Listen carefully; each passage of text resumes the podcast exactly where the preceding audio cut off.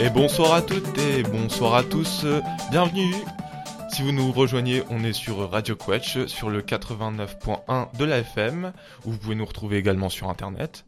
Nous sommes aujourd'hui le jeudi 30 mars, il est 19h. À Mulhouse, côté météo, on constate un ciel plutôt nuageux, mais avec une température des plus agréables. Vous écoutez Campus Mag, une, émission réalisée à 100% par des étudiants, avec des interviews, des chroniques, le tout ponctué de musique choisie par nos soins.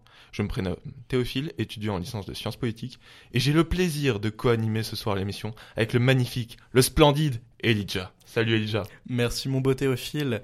Et oui, bonsoir à tous. Et cette semaine, nous ne sommes pas seuls, puisque nous sommes rejoints par Raphaël. Bonsoir qui travaille à Tribule, une librairie euh, spécialisée dans la BD à Mulhouse. Très exactement. T'aurais pas pu faire mieux. eh bien, ce soir, je crois, Elijah, on a un très très beau programme, n'est-ce pas? Placé justement sous le signe des bulles, même si on parle pas de plongée. Non, on ne parle pas de plongée, on parle de bulles de bande dessinée. Et plus particulièrement de manga. Alors le manga qui est bande dessinée japonaise, hein, on le rappelle pour ceux qui ne le savent pas, et ça représente un sacré marché puisque c'est 40 millions de ventes euh, l'année dernière, soit plus de la moitié des ventes de BD. Là où les BD de genre font 16 millions et les comics un peu moins de 4 millions. Et donc cette semaine, nous aurons le plaisir d'avoir plusieurs chroniques sur les mangas Kingdom, Berserk et L'attaque des titans, ainsi qu'une interview du coup de Raphaël, que Théophile aura le grand honneur d'interroger sur le métier de libraire. Et nous finirons certainement avec un débat sur les adaptations de comics et de mangas au cinéma. Un beau programme en, somme. Mais déjà, avant de commencer, je pense qu'il est important de rappeler que le manga s'est popularisé en France dans les années 80 grâce au Club Dorothée. En effet, le prix de l'animation était tellement élevé que les chaînes et les gérants ont acheté des kilomètres d'animés nippons afin de remplir les cases les mangas dont ont été tirés des animés ont ensuite été très popularisés, ce qui explique aujourd'hui la très grande popularité du manga en France et ce qui fait qu'on est le deuxième pays consommateur de manga au monde, devant les États-Unis et juste derrière le Japon. Comme je l'ai dit, c'est un programme qui promet, donc restez bien avec nous. Mais pour commencer, je vais vous faire une petite chronique sur un manga que j'aime énormément, Kingdom. Alors, si aujourd'hui j'ai essayé de vous en parler, c'est parce que je trouve que c'est un manga qui est euh, absolument extraordinaire et qui, pour euh, nous, jeunes étudiants en sciences politiques que nous sommes pour la plupart, et même ceux en histoire, eh bien, c'est un manga qui peut nous être très intéressant et très utile. Alors, déjà, Kingdom, c'est un manga de Yasuhisa Hara. C'est un manga euh, catégorisé seinen, donc plus pour les euh, jeunes euh, pas jeunes adolescents, mais plutôt jeunes adultes, voilà. Et qui a commencé sa publication en 2006 et il est toujours en cours actuellement. La version française est éditée depuis 2018 par Meian avec un système d'abonnement euh, assez spécial, on en reparlera après, mais qu'on peut aussi retrouver dans toutes les bonnes librairies. Tribule en fait partie. Merci. la version, donc euh, comme je disais, c'est édité par Meian et on, on essaiera rapidement à la fin de parler de pourquoi est-ce que l'édition française a mis aussi longtemps de temps à arriver en France. Et euh, donc rapidement, le résumé de Kingdom, qu'est-ce que c'est? Bah, Ça parle de la Chine au IIIe siècle avant Jésus-Christ, et plus particulièrement de l'état de Qin. La Chine, à cette époque-là, c'est euh, le bordel, en gros. Tout, c'est divisé en plusieurs états qui se font la guerre et tout. C'est compliqué. Et dans un de ces états, l'état de Qin, il y a deux orphelins, Yu et Shin, qui vont, euh, qui ont un rêve, comme dirait l'autre. J'ai un rêve, et bah c'est celui de devenir des grands généraux sous les cieux. Le problème, en fait, c'est que Yu euh, va être embauché pour travailler au château parce qu'il ressemble beaucoup au roi et qu'il va mourir. Ainsi, euh, Shin va euh, devenir une aide du roi et va petit à petit s'élever dans la hiérarchie militaire et, sociétale de l'état de Qin afin d'accomplir cet objectif de devenir un grand général sous les cieux. Alors, Kingdom, c'est un manga qui parle de la conquête militaire et de la politique, d'où le fait que je pense que c'est intéressant pour nous, étudiants en sciences politiques. Le grand point fort du manga, selon moi, ce sont ces personnages, qui sont tous différents les uns des autres. Ils ont des rêves, des objectifs, des tempéraments différents, ce qui fait qu'à aucun moment on a l'impression d'avoir un personnage qui fait doublon avec un autre. Je pense par exemple en grande partie aux généraux, ces figures quasiment mythologiques, impressionnantes, qui quand ils donnent un seul coup font des, dizaines de morts chez euh, le camp adverse. Chaque général a sa façon de se battre. Ça me fait un peu penser à un jeu de combat en fait où chaque personnage a ses coups. Et ben là, c'est chaque personnage est caractérisé par sa façon dont il mène son armée, dont il tente de détruire l'adversaire. C'est un manga aussi qui est, bah, on est justement très impliqué avec ces personnages parce que on sait qu'ils ne sont pas immortels, à l'instar d'un berserk dont on parlera tout à l'heure. Vous- pouvez avoir un personnage que vous adorez, c'est pas dit qu'au chapitre d'après il se fasse détruire d'un coup de lance. Donc justement, ça rend ça rend une, euh, ça vous rend très impacté par justement la mort des persos et c'est un défaut que je retrouve dans certains mangas actuels. Je pense notamment à One Piece qui a du mal à faire mourir ses persos, ce qui fait que bah, des fois vous vous dites euh, ouais bon c'est bon, il lui arrivera rien. Et justement, pour en revenir au côté très sanglant de Kingdom, c'est que ce sont des batailles à, à plus de 100 000 personnes. Donc, vous avez euh, littéralement des affrontements titanesques. Je crois qu'il y a un souci là, on s'entend plus. Euh, non, tout va, tout va très bien de mon côté. Donc, Moi j'entends. Je- Ah. non. il y a un petit problème avec le casque de Lija, ce n'est pas grave, ça arrive, ça arrive. Donc, comme je le, dis, comme je le disais, on a des, des combats absolument titanesques avec des armées de plus de 100 000 personnes. Et justement, le dessin de Yasuhisa Hara nous aide à parfaitement comprendre toutes les situations. C'est absolument magnifique. Il y a des détails, c'est assez incroyable. Je vous conseille de taper sur euh, internet euh, tout de suite là, Kingdom Best Panel. Vous allez voir des planches absolument magnifiques. Euh, et justement, je trouve que l'anime ne rend absolument pas hommage au manga. Euh, les deux premières saisons sont absolument immondes. C'est sur Netflix, mais n'allez pas voir ça, c'est horrible. Les dernières sont passables, mais pas extraordinaires. Et pour conclure, un petit point négatif, je dirais que même si le dessin est très lisible, on a parfois du mal à prendre en compte toutes les informations, surtout au début, parce que c'est un, on n'a pas l'habitude de voir ça dans les mangas aujourd'hui. Et justement, on a aussi un, grand aspect politique sur Kingdom, parce qu'il y a aussi des guerres internes pour le pouvoir, euh, pour prendre le pouvoir dans l'État, des affrontements entre factions, enfin bref, c'est très très intéressant. Et il y a aussi des alliances avec d'autres États. Enfin bref, Kingdom, c'est un manga que je trouve absolument génial, absolument passionnant. Et justement, euh, Raphaël, vous avez justement des tomes de Kingdom à la librairie Tribule. Est-ce que vous avez euh, vous-même lu euh, Kingdom? Euh, moi j'ai lu juste le tome 1. Je trouve que c'est une série qui est effectivement absolument passionnante, qui est très très bien faite. Mais comme tu le soulignes, là pour le moment il y a 63 tomes. Or, avec tout ce qui paraît en France aujourd'hui, je parle pas qu'en termes de manga, mais en termes de bande dessinée d'une manière générale, il faudrait 10 vies euh, si je voulais avoir le temps de m'y mettre. Mais un jour, peut-être, avec un autre confinement ou quoi que ce soit, je m'y reposerai. Mais c'est une série effectivement qui a, qui a marqué les esprits et à juste titre. Et comme je disais tout à l'heure, c'est quand même un manga qui a une publication assez tardive en France, peut-être notamment dû à ce grand nombre de tomes, ce qui fait que beaucoup d'éditeurs étaient assez euh, frileux de, dans, pour s'y mettre. Ouais, Kingdom, c'est un manga qui est publié par les éditions Meian, qui sont des éditions qui ont un système de publication assez à part euh, dans le milieu de la chaîne du livre. Je ne vais pas vous faire toute une explication de la chaîne du livre, il y en a pour, euh, il y en a pour 10 minutes. Euh, mais ce qu'il faut savoir, c'est qu'ils ont fait le choix d'éditer les mangas 4 à 4 pour pouvoir rattraper euh, le rythme de parution euh, japonaise. Euh, comme lui, c'était un pari assez risqué parce qu'il y avait déjà énormément de tomes publiés au Japon et aucun éditeur osait, se lancer dans la publication. Donc eux, ils ont un peu posé leur, leur boule sur la table, pour le dire de manière vulgaire, mais ils se sont dit, ok, on y va, on fait ce pari de, de l'éditer, et pour le coup, Banco, ça a marché, et ils ont pu continuer à lancer la série de, de cette manière. Et on est bien content qu'il l'ait fait, parce que j'ai également lu Kingdom, et c'est vrai que c'est vraiment génial, et je le recommande fortement. Et maintenant, qui est entré dans ce studio? Mais c'est Jules Et Jules, de quoi tu vas nous parler aujourd'hui? Alors bonjour à toutes et à tous. Aujourd'hui, j'aimerais vous parler d'une œuvre qui m'a profondément marqué, Berserk, écrit et réalisé par Kentaro Miura. Cela fait déjà plusieurs mois que j'ai fini Berserk, et après une telle lecture, mes premières impressions, frustration, peine, douleur. Sentiment partagé avec la satisfaction d'avoir lu un chef-d'œuvre maîtrisé qui m'en a fait sortir grandi. Cette chronique, c'est aussi une manière pour moi de digérer l'œuvre. Je ne vais pas spoiler pour ne pas gâcher le plaisir entre guillemets, Ma chronique est une invitation pour celles et ceux qui se sentent prêts à entrer dans le monde de Berserk. Pour résumer à la manière d'un synopsis, le manga se déroule dans un monde médiéval. C'est un mélange entre Moyen Âge et Renaissance. On suit la vie d'un guerrier solitaire, Guts, mercenaire au passé sombre, qui verra sa vie changer après sa rencontre avec la Brigade des Faucons, menée par le charismatique et énigmatique Griffith. Le manga est construit d'une manière assez particulière. Les premiers tomes nous présentent un Guts adulte, sombre, dans un monde fantastique. L'auteur va ensuite plonger le lecteur dans un plus grand, dans un des, l'un des plus grands flashbacks de l'histoire des mangas. C'est l'âge d'or, qui raconte la jeunesse de Guts et sa rencontre avec la troupe de Griffith. C'est cet arc qui a fait exploser la renommée de l'œuvre. C'est d'ailleurs l'arc qui a le plus été adapté, en commençant par l'adaptation d'animé de 1997, puis les trois films sortis à partir de 2015. Pas étonnant, quand on sait à quel point ce flashback est l'arc qui donne une grande partie du charme au manga.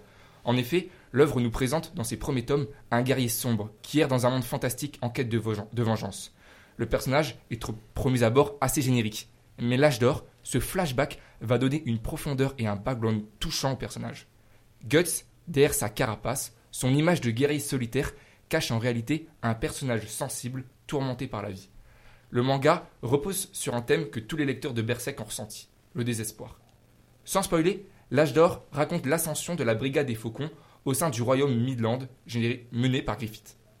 Guts, à travers la brigade, va y trouver une famille et créer un lien fort avec son meneur, Griffith, une relation libre à de multitudes d'interprétations.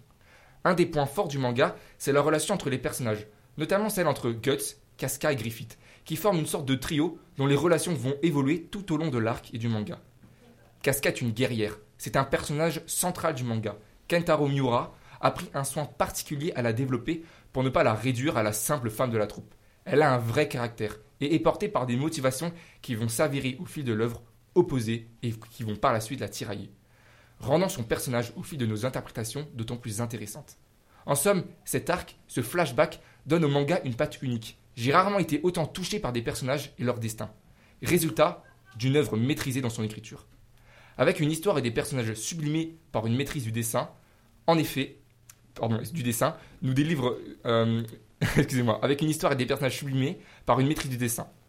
En effet, dans de nombreux passages, on nous délivre des planches d'une complexité d'une beauté forte. Cependant, il faut préciser que se lancer dans l'aventure berserk ne vous laissera pas indemne, à moins de plus être capable de ressentir la moindre des émotions. En effet, outre l'histoire qui se rapproche presque de la tragédie à certains égards, le manga est parsemé de scènes parfois très dures, qui suscitent des émotions rarement exploitées dans d'autres œuvres littéraires comme cinématographiques quelque part, personne n'est vraiment prêt pour ce qu'il va lire et voir dans Berserk. Les connaisseurs se rappelleront du dernier chapitre de l'Arc d'Or, qui conclut le flashback de Guts et qui nous conscientise sur ce qu'il a vécu et pourquoi il est arrivé à cet état. Les lecteurs, nous savons à quel point ce moment est marquant.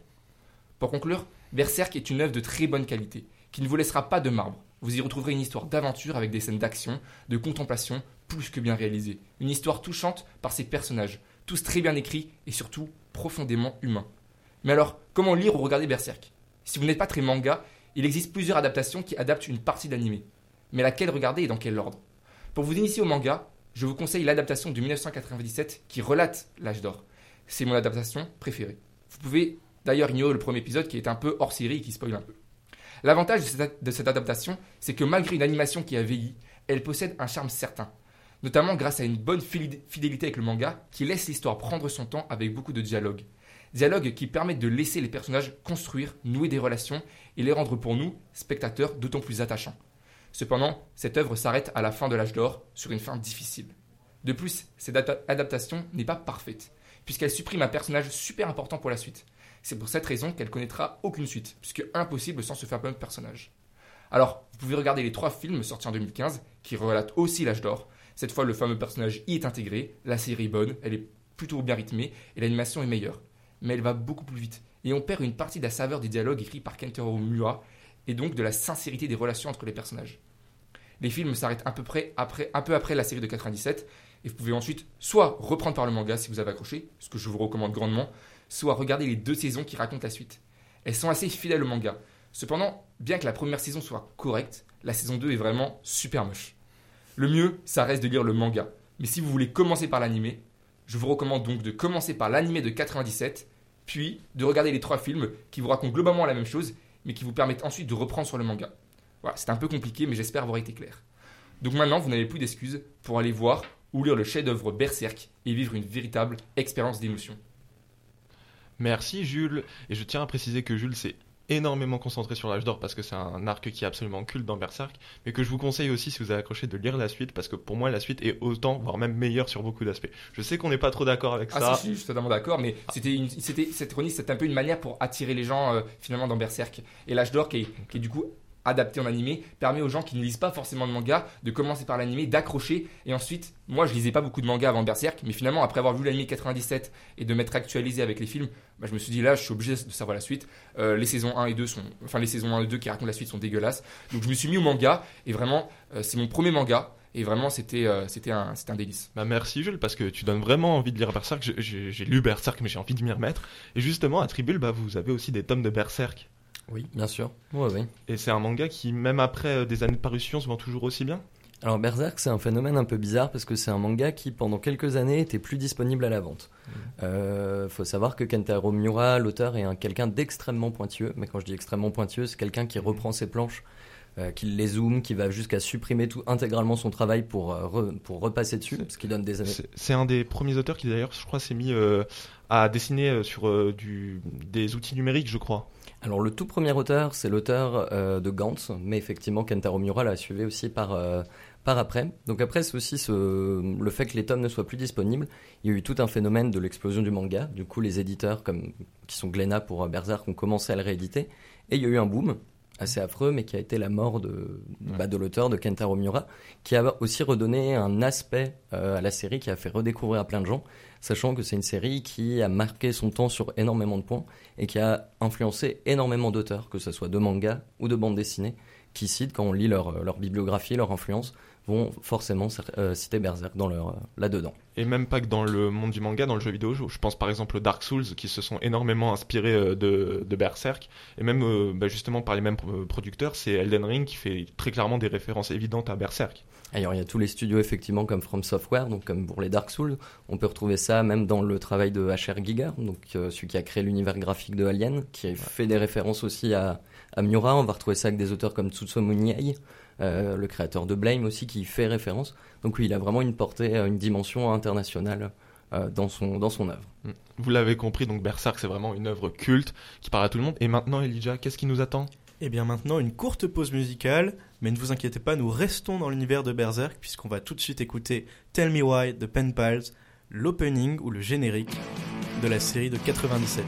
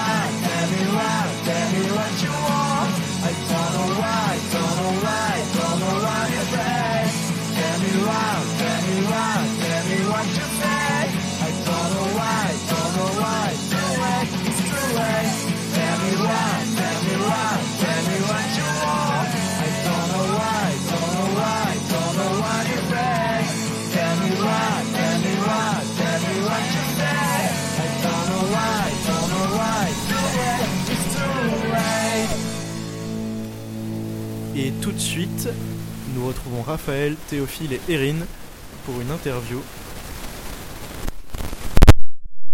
Pour une interview, donc je disais, sur Tribule et le monde de la BD.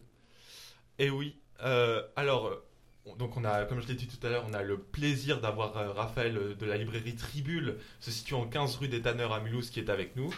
Rebonjour Raphaël. Bonjour. Alors, avant toute chose, est-ce que tu pourrais te présenter, s'il te plaît? Euh, ouais, bien sûr. Donc, euh, je m'appelle Raphaël, je suis un des co-gérants de la librairie euh, Tribule. Euh, sur moi, j'ai pas grand-chose d'autre à dire, mais si c'est pour présenter très rapidement la librairie, effectivement, on est une librairie donc qui est spécialisée dans la bande dessinée, donc tout ce qu'englobe la bande dessinée, donc le franco-belge, le comics, le manga. Et en plus, on a cette particularité dans la librairie, nous, de proposer tout un espace également salon de thé.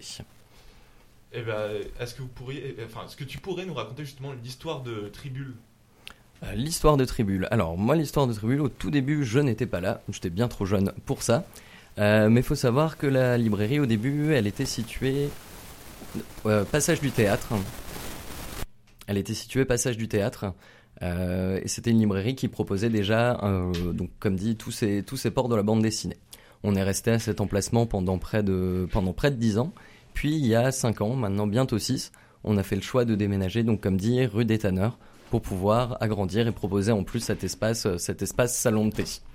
Euh, comme je le disais moi au tout début, je n'étais pas là.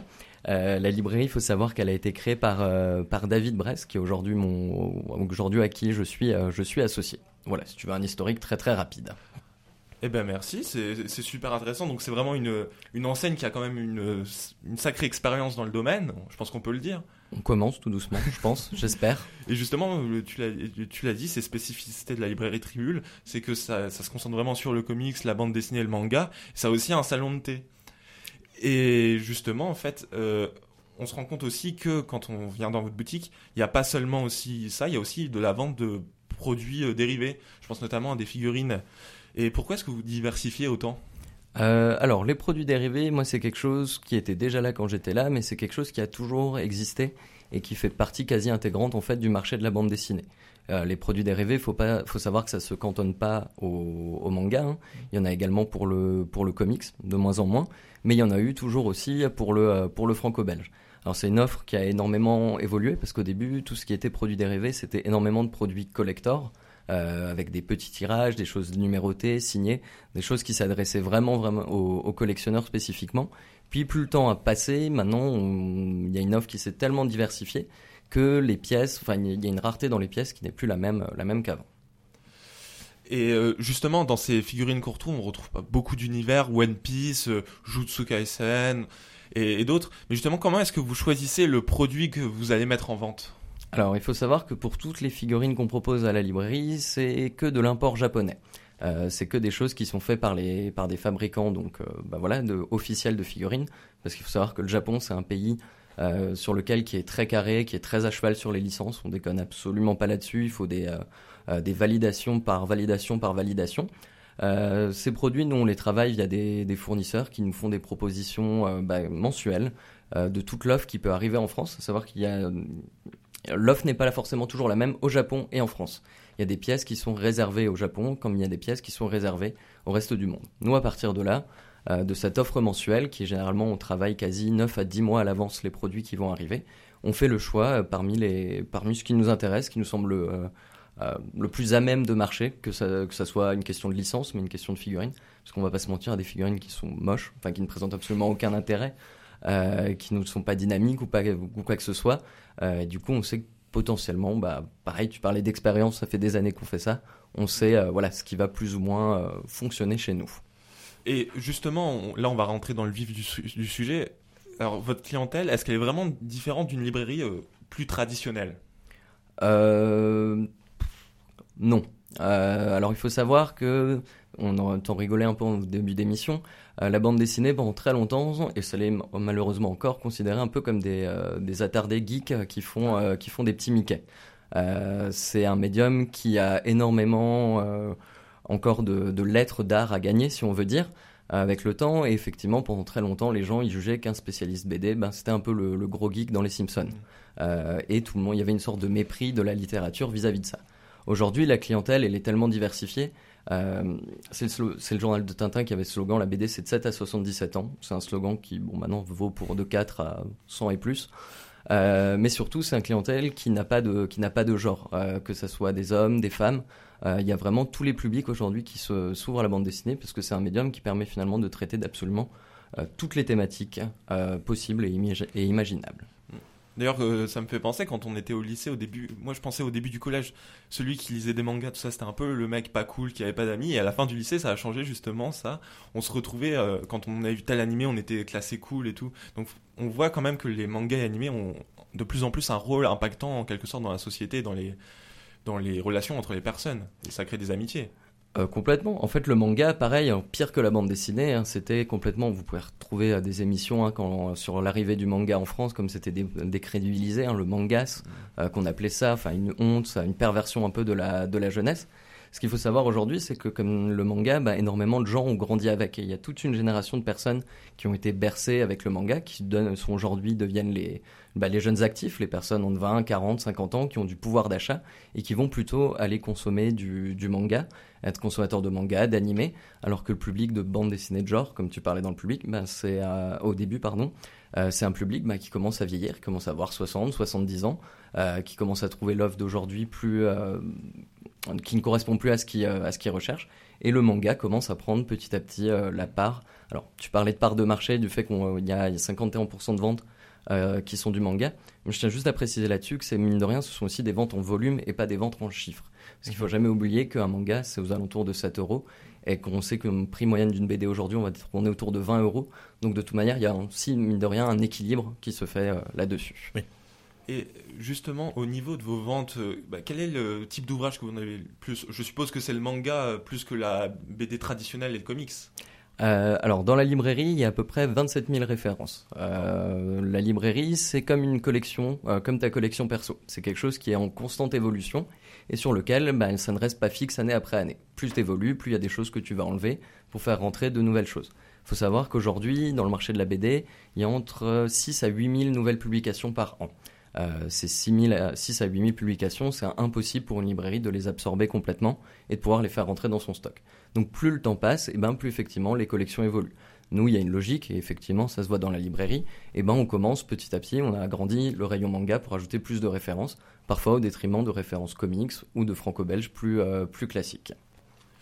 Et J'avais une question, c'est quoi la différence entre euh, enfin, les comics et la référence enfin, franco-belge? Enfin, Est-ce que vous pouvez un peu plus euh, accentuer sur euh, les différentes matières, on va dire, Ouais, que bien vous sûr. proposez dans votre librairie? En fait, quand on va parler de bande dessinée franco-belge, on va parler de la bande dessinée, somme toute classique, celle un peu, celle un peu que tout le monde connaît, euh, le Boulet Bill, le Tintin, la BD euh, franco-belge adulte, euh, qui est généralement des productions euh, européennes. Quand on va parler de comics, on va parler de toute la production finalement anglo-saxonne. Alors ça peut englober tout ce qui est production des maisons d'édition Marvel d'ici, tout ce qui est le super-héros, mais également tout ce qu'on appelle le graphic novels, euh, qui sont des séries pour, euh, qui ont été popularisées énormément aujourd'hui, euh, comme The Boys, Umbrella Academy, euh, enfin voilà, toutes ces séries, euh, mais qui sont de création d'auteurs soit anglais, soit américains. D'ailleurs, je vous conseille euh, la série The Boys sur Amazon Prime qui est absolument géniale. Alors, la regardez pas sur Amazon Prime pour pas donner de faux à Amazon, mais voilà. Oui. Mais ça, on y reviendra dans le débat. Et on a aussi, le- du coup, j'avais une question parce que dans votre librairie, une autre spécificité, c'est que vous avez un très large rayon d'ouvrages d'occasion. Et justement, selon vous, en quoi c'est un plus pour votre boutique? Euh, pourquoi c'est un plus? Parce que l'occasion, c'est déjà tout un marché. Il y a toute une démarche. euh, euh, Aujourd'hui, on est en train de détruire énormément de choses, euh, de détruire plutôt que de euh, remettre en circulation. Donc nous, il y a quelque chose déjà, une démarche écologique dans cette idée qui est hyper importante. Et puis mine de rien, l'occasion, ça a plusieurs effets. Déjà, ça permet euh, éventuellement à des personnes qui sont euh, qui recherchent des titres qui ne sont plus édités de potentiellement remettre la main dessus, mais ça permet aussi également des gens euh, avec des plus faibles budgets d'avoir accès à une voilà à une culture, à des choses auxquelles ils n'auraient pas accès en temps en temps normal. C'est flagrant quand on entre dans le rayon. D'ailleurs, on voit des fois des séries qui sont justement vendues d'un seul coup, ce n'est pas le cas avec le neuf, donc presque en coffret. euh, quoi. Ouais, alors après ça, si on pourrait encore approfondir, mais ça vient vraiment aussi de toute la législation autour du, du livre, parce qu'en France, on a de la chance, on est le marché du livre est un des marchés les plus encadrés euh, et protégés qui soit, au contraire de bah, du reste du monde finalement. euh, qui, où ça ne se déroule pas du tout de la même, de la même manière. Et justement, là-dessus, Erin, tu as une question? Euh, oui, d'ailleurs, je vais rebondir. Vous avez parlé de- du manga comme une culture. C'est euh, une culture, c'est un art. C'est comment vous définissez-vous cela? Euh, le manga, en fait, on va le désigner finalement tout simplement comme la bande dessinée japonaise. Euh, si on prend euh, ce que ça veut dire dans son sens principal, manga, ça veut dire dessin inutile. Ça vient à la base d'un auteur qui s'appelle Okuzai, un estampéiste qui faisait énormément d'illustrations. Puis le manga, en fait, finalement, c'est devenu pour dessiner. Aujourd'hui, ça désigne finalement toute la bande dessinée euh, japonaise. D'accord. Ok, merci. Justement, aujourd'hui, on en parlait tout à l'heure, la popularité du manga, ça ne fait qu'augmenter, c'est absolument exponentiel. Et euh, est-ce que ça se ressent, par exemple, les nouvelles adaptations animées euh, qui arrivent, ça se ressent sur vos ventes? Est-ce qu'un manga qui a été adapté en animé récemment, ça, se vend mieux? Euh, oui, complètement. Alors en fait, le, les animés boostent énormément les ventes, les ventes de mangas. Des fois, un peu à notre, on est un peu déçu parce que des fois, des, des mangas, des licences qu'on suit depuis le début, qu'on conseille, les gens nous rient au nez un peu quand on leur montre. Mais finalement, le jour où c'est adapté en animé, il y a un effet un peu mouton et tout le monde se dit ah ouais, en fait, c'est trop génial. Euh, mais ouais, c'est un, le phénomène des animés, c'est un. Alors, ça peut être également aussi à double tranchant. Euh, parce que finalement, il y a aussi beaucoup de gens qui vont se restreindre à acheter les mangas en se disant bah non, de toute façon je l'ai vu en animé, pourquoi je m'embêterais à payer pour relire quelque chose que j'ai déjà vu?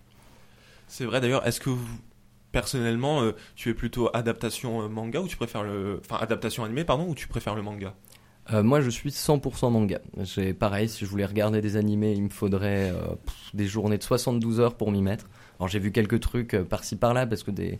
Euh, quand tu as des phénomènes comme Demon Slayer, comme l'attaque des titans, voir un peu aussi le rendu, parce qu'il y a, il y a des, aussi des qualités d'animation qui sont importantes à, à avoir. Mais voilà, j'ai jamais, je pense, regardé une seule saison d'animé entière de, de ma vie, pour le coup. Ah, je, je sens des, des fans qui, qui vont euh, sauter sur leur chaise, mais moi je, je comprends ce conseil, je suis quasiment, j'ai quasiment le même état d'esprit là- là-dessus. Oui, moi aussi, je partage tout à fait. Et euh, justement, j'avais une autre question en fait. Euh, la BD, enfin la BD, la, la boutique Tribune, elle fait partie du réseau Canal BD. Et qu'est-ce que c'est que ce réseau?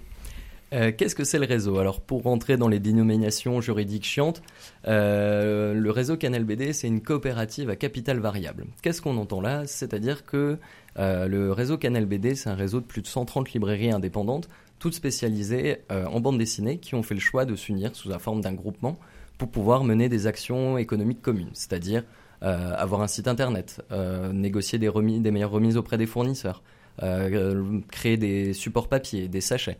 Tout ça pour avoir un poids et pour faire face, par exemple, à des entreprises comme la Fnac, comme Cultura, comme Amazon. D'accord. Et concrètement, qu'est-ce que ça peut apporter Et ce sera ma dernière question. Qu'est-ce que ça peut apporter justement, non seulement à vous, mais aussi au- justement aux consommateurs? Alors, le, comme dit le réseau Canal BD, alors je, juste une petite pression que j'ai oubliée. Chaque euh, librairie du réseau tu pourras, que tu pourras visiter reste totalement indépendante. On n'a aucune, euh, on a on- rien nous n'est imposé dans nos choix d'aménagement, de, euh, de- des produits qu'on propose. Mais du coup, aussi dans les actions que le réseau Canal BD peut proposer, il y a la création d'actions spécifiques au réseau. C'est-à-dire des fois la création, bah, pour rester dans le milieu du manga, la création de shikishi exclusifs, la création de jaquettes Un, exclusives. chiki, un shikishi qui est, s'il vous plaît Alors, un shikishi, c'est une petite illustration réalisée par euh, l'auteur, euh, l'équivalent finalement d'une dédicace, mais sur un petit papier au format, euh, au format carré. Donc, c'est tout ce genre d'action que le réseau peut, peut mener et peut permettre du coup d'a- au, au lecteur d'avoir ses- d'obtenir ses exclusivités en venant dans les librairies euh, du réseau.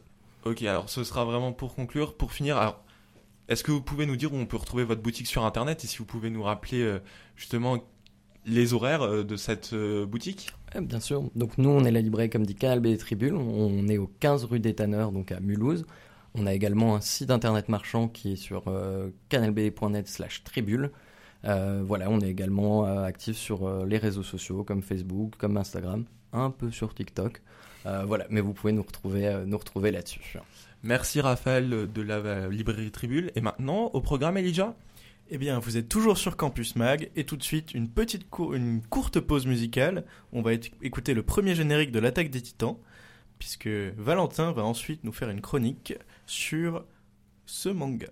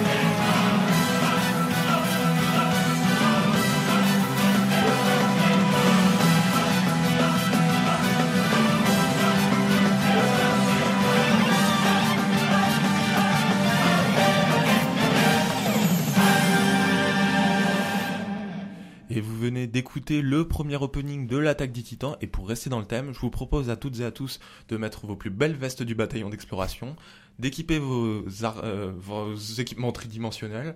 Et on est avec Valentin qui va nous parler de SNK. Alors, bonsoir à tous. Donc, je vais vous présenter euh, ma chronique sur l'attaque des titans. Euh, donc, j'ai intitulé un peu cette chronique L'œuvre colossale qui s'impose parmi les plus populaires des seinen. Alors, l'attaque des titans est un manga japonais qui commence en 2009. Il est écrit et dessiné par Hajime Isayama, qui est devenu célèbre avant tout grâce à l'attaque des titans, que les fans appellent plus communément SNK. Euh, donc, c'est les initiaux de Shingeki no Kyojin, soit le nom japonais de l'œuvre.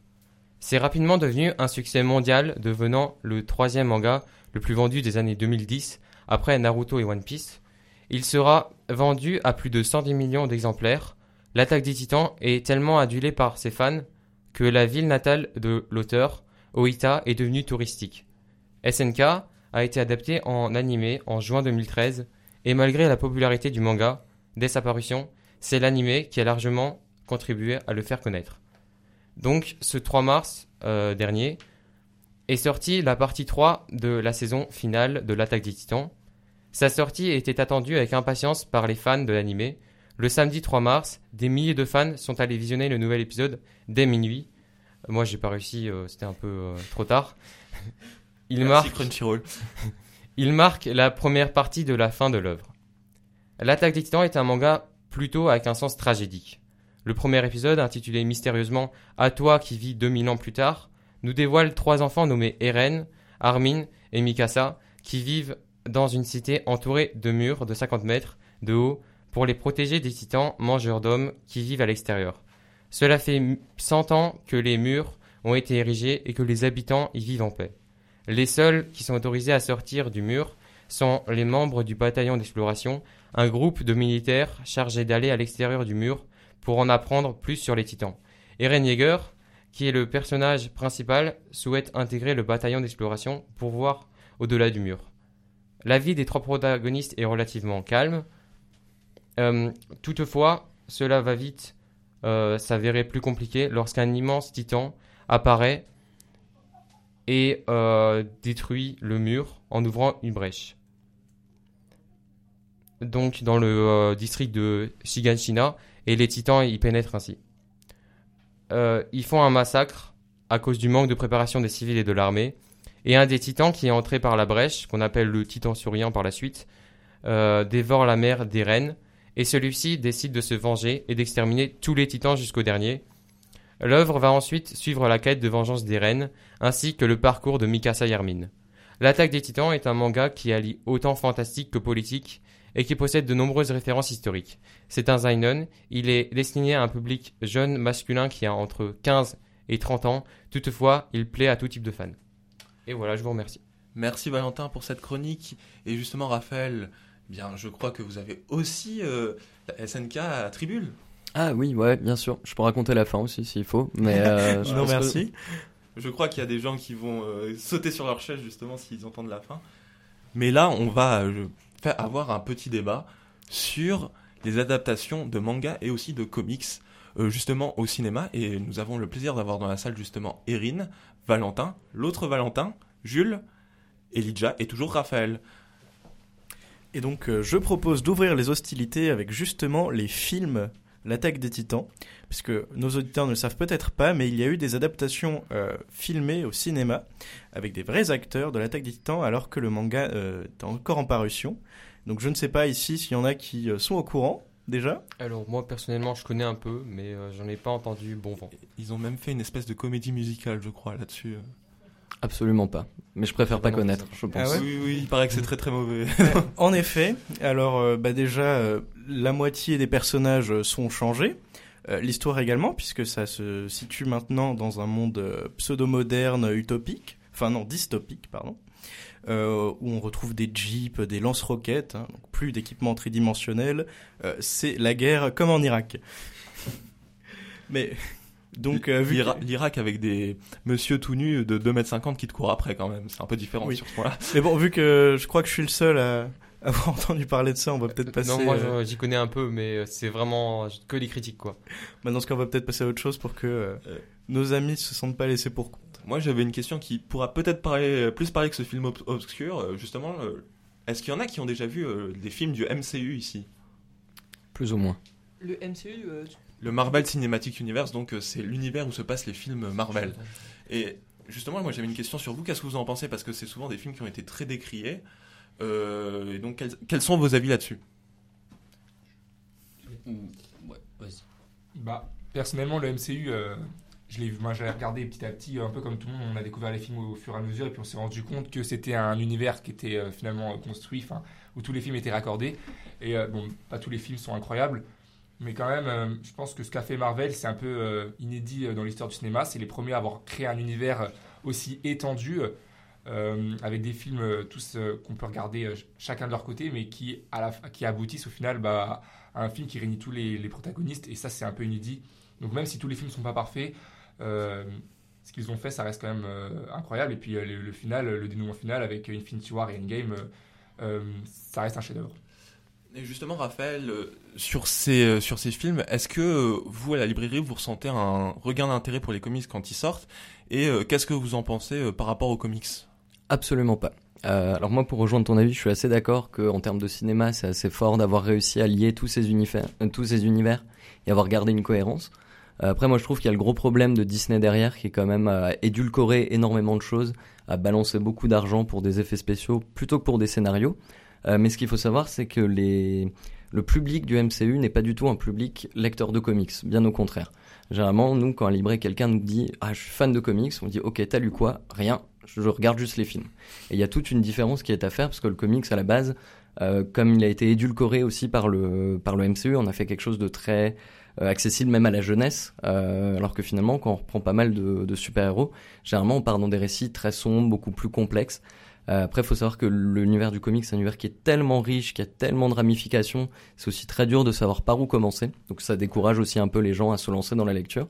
Mais il faut savoir que les films de super-héros n'impactent en rien les ventes de comics.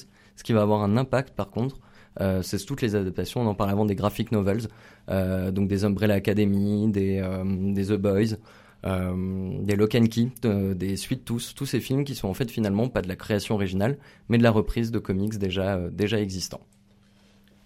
Ouais, après, euh, pour revenir un petit peu au, cinéma Marvel, tout ça, euh, je sais pas si c'est vraiment comparable, mais personnellement, je trouve que les, adaptations de DC sont peut-être euh, mieux faites. Par exemple, bah, il y a pas longtemps, il y a eu euh, Joker que personnellement j'ai trouvé vraiment incroyable, ou les, Superman, Batman vs Superman à l'époque, qui personnellement, après voilà, c'est un niveau personnel, que je trouve sont, sont vraiment c'est du cinéma où ça va plus loin. Là, euh, on parlait de, de scénario avant. Je trouve que là, il y a peut-être un peu plus d'investissement qui est fait justement dans les, Bah, dans je les te- scénarios. Alors je te rejoindrais carrément en disant que Joker est un, un chef-d'œuvre et que Joaquin Phoenix a mérité tout son Oscar dessus, mais en disant que c'est pas un film de super-héros et qu'en fait ils ont Ouais. pris un personnage populaire mais qu'ils ont poussé ça en fait c'est un film sur la folie et sur une, la descente aux enfers d'un Oui, d'un homme à qui rien n'a rien n'a souri. C'est vraiment un drame social. Et, et oui, d'autant que même si c'est pas en plus un film de super-héros, euh, et qui est un super film, c'est pas un film connecté euh, comme Marvel l'a fait. C'est-à-dire qu'il y aura une suite, mais euh, c'est pas un film qui fait partie du, du DCU. C'est-à-dire que les films du DCU, je trouve qu'en comparaison au MCU, ils sont un peu ratés. Euh, les personnages, on n'y est même. pas du tout, voilà, on n'y est pas du tout attaché. Euh, les effets spéciaux, bah, il y en a, il y en a certains qui sont même très mauvais. Alors que c'est dommage parce que le DCU a un potentiel qui est énorme euh, et qui pourrait toucher un public un peu plus euh, Crit- Critique pas Ben Affleck en Batman, on va pas être copains Ben Affleck sinon. qui a un très bon Batman. Moi, personnellement, je fais partie des gens qui ont aimé Superman vs Batman et qui, qui je trouve qu'il a été un peu critiqué, euh, un peu trop critiqué par rapport à ce qu'il est vraiment. Mais en tout cas, euh, non, le Joker, qui est un bon film, fait pas partie euh, du DCU. Donc, euh, tout de suite, c'est- t'as moins de contraintes quand tu fais un film comme ça euh, que quand tu fais euh, un film pour le DCU, qui sont d'ailleurs très mauvais par rapport au MCU. Après le DCU, il faut savoir que maintenant ils sont allés sur échec sur échec, hein, que ce soit la Justice League, Batman vs Superman que je trouvais pas très bon non plus, euh, Wonder Woman, on n'en parle pas. Quoi. Bon, Enfin bref, on peut tous les citer. Hein. Euh, mais il faut savoir que depuis, je crois, il y a deux ans, c'est James Gunn qui était le, le réalisateur notamment des Gardiens de la Galaxie pour l'univers Marvel, euh, a repris la main sur le DCU parce qu'il a produit, un, enfin, il a même réalisé un Suicide Squad, bien mieux que le premier. Et aujourd'hui, c'est devenu le, le coordinateur de l'univers DC qui va avoir la main sur euh, sur tous les prochains films à venir pour essayer d'y remettre justement une certaine cohérence. Ils ont fait un reboot, euh, du coup? Ils ont remis à zéro l'univers ou pas Ils vont le faire. Ils vont le faire, ouais. Mais du coup, euh, euh, comment il s'appelle du coup euh, celui que tu m'as dit qui euh, James Gunn. C'est lui qui a fait. C'est pas lui qui a fait le les, le- Les Gardiens de la film. Galaxie. C'est lui qui a fait les. Gardiens de la Par Galaxie. exemple, j'avais vu un Justice League qui durait 4 heures de. Ça, non, c'est- Zack Snyder. la Snyder Zack. Snyder, voilà. Et lui, par exemple, il continue pas le nouvel univers. Non, pas du tout. Alors Lui, on lui film a, était super, super bon. Il- Alors, lui, on lui a redonné le film parce qu'au début, il était premier réalisateur, il s'est barré pour, euh, enfin, divers soucis, et après, il était un peu deg de voir ce que le film a donné. Du coup, on dit, ok, bon, on va te le redonner, refais un peu ce que tu veux. Mm. Et c'est pour ça qu'il y a eu la, la Snyder Cut, donc ce, ce long film de, ouais, de Quatre 4 heures. de Qui est 4 très heures, bon, comme tu d'ailleurs, dis. Alors, moi, j'ai pas trop aimé, peut-être avis un peu impopulaire. Il était meilleur que le premier euh, Justice League, mais je trouve qu'il y a quand même euh, un gros souci euh, au niveau de, de l'organisation. On voit qu'ils essayent de rattraper Marvel euh, au cinéma, et je pense qu'il ferait mieux de prendre un peu leur temps et de vraiment euh, réfléchir à comment ils veulent mettre en scène euh, sur plusieurs années. Bah, le problème de, Justice League quand c'est arrivé, c'est que il y avait déjà quasiment 10 ans de MCU où on a pu présenter tous les protagonistes avant de les mettre dans une équipe d'Avengers. Justice League, c'est arrivé, on avait eu un Batman, un Superman, et fallait présenter encore tous les persos avec. Ça, traité en deux heures et demie, c'était juste pas possible à moins de passer 15 minutes par personnage. Ce qui a pas raté finalement, c'est que les personnages avaient aucune, euh, aucune profondeur, et pour quelqu'un qui ne connaissait pas, c'était pas pour lui l'occasion de découvrir et de s'attacher à eux. alors, moi, je fais partie des gens qui euh, sont très tristes du départ de Snyder et qui auraient aimé que ce soit euh, Zack Snyder qui euh, gère l'univers parce que je suis absolument fan de son travail sur le The Man of Steel, Batman vs Superman et j'ai pas eu encore l'occasion de voir la Snyder Cut parce que 4 heures ça fait quand même beaucoup. Mais moi je, je trouve James Gunn, je sais pas si c'était le mieux choisi pour reprendre l'univers d'ici au vu de son travail chez Marvel qui je trouvais excellent mais qui ne collerait peut-être pas au ton d'ici. Bon après ça reste à voir. hein. Après, je sais pas, je sais pas si tu as vu le film, euh, le film Suicide Squad ou même les, les premiers films de James Gunn. Euh, mais James Gunn, même sous ses côtés grand, grand déconneur, euh, énorme truc, enfin le film complètement barré, c'est quelqu'un qui s'est donné énormément aussi de noirceur à ses personnages. Je vous conseille tous de voir Horribilis, qui a été un de ses premiers films, film d'horreur très sombre. Et en fait, on se dit que ce mec peut quand même être capable de taper dans, voilà, assez large dans, dans ses personnages. hein. C'est c'est lui qui a fait Horribilis. Après, après moi justement, ju- juste ce que j'aimais bien avec Snyder, c'était vraiment tout le côté très, très très christique de ses personnages qui collait très bien avec l'univers d'ici. Enfin bref, je vous remercie pour ce débat, je vous remercie pour cette émission. On remercie encore une fois Raphaël de la librairie Tribule, 15 rue des Tanneurs à Mulhouse. Allez-y, c'est absolument génial. Je remercie Jules pour son excellente chronique sur Berserk, Merci. Valentin pour sa chronique sur SNK qui donne envie. Je Théophile pour sa chronique sur Kingdom. Ah merci. je remercie le bel Elijah. Et merci à vous pour l'animation. Je, je remercie euh, tout le monde à la technique, Arnaud, le roi, le roi du son. Et je vous donne rendez-vous la semaine prochaine pour une nouvelle émission de Campus Mag. Merci à tous.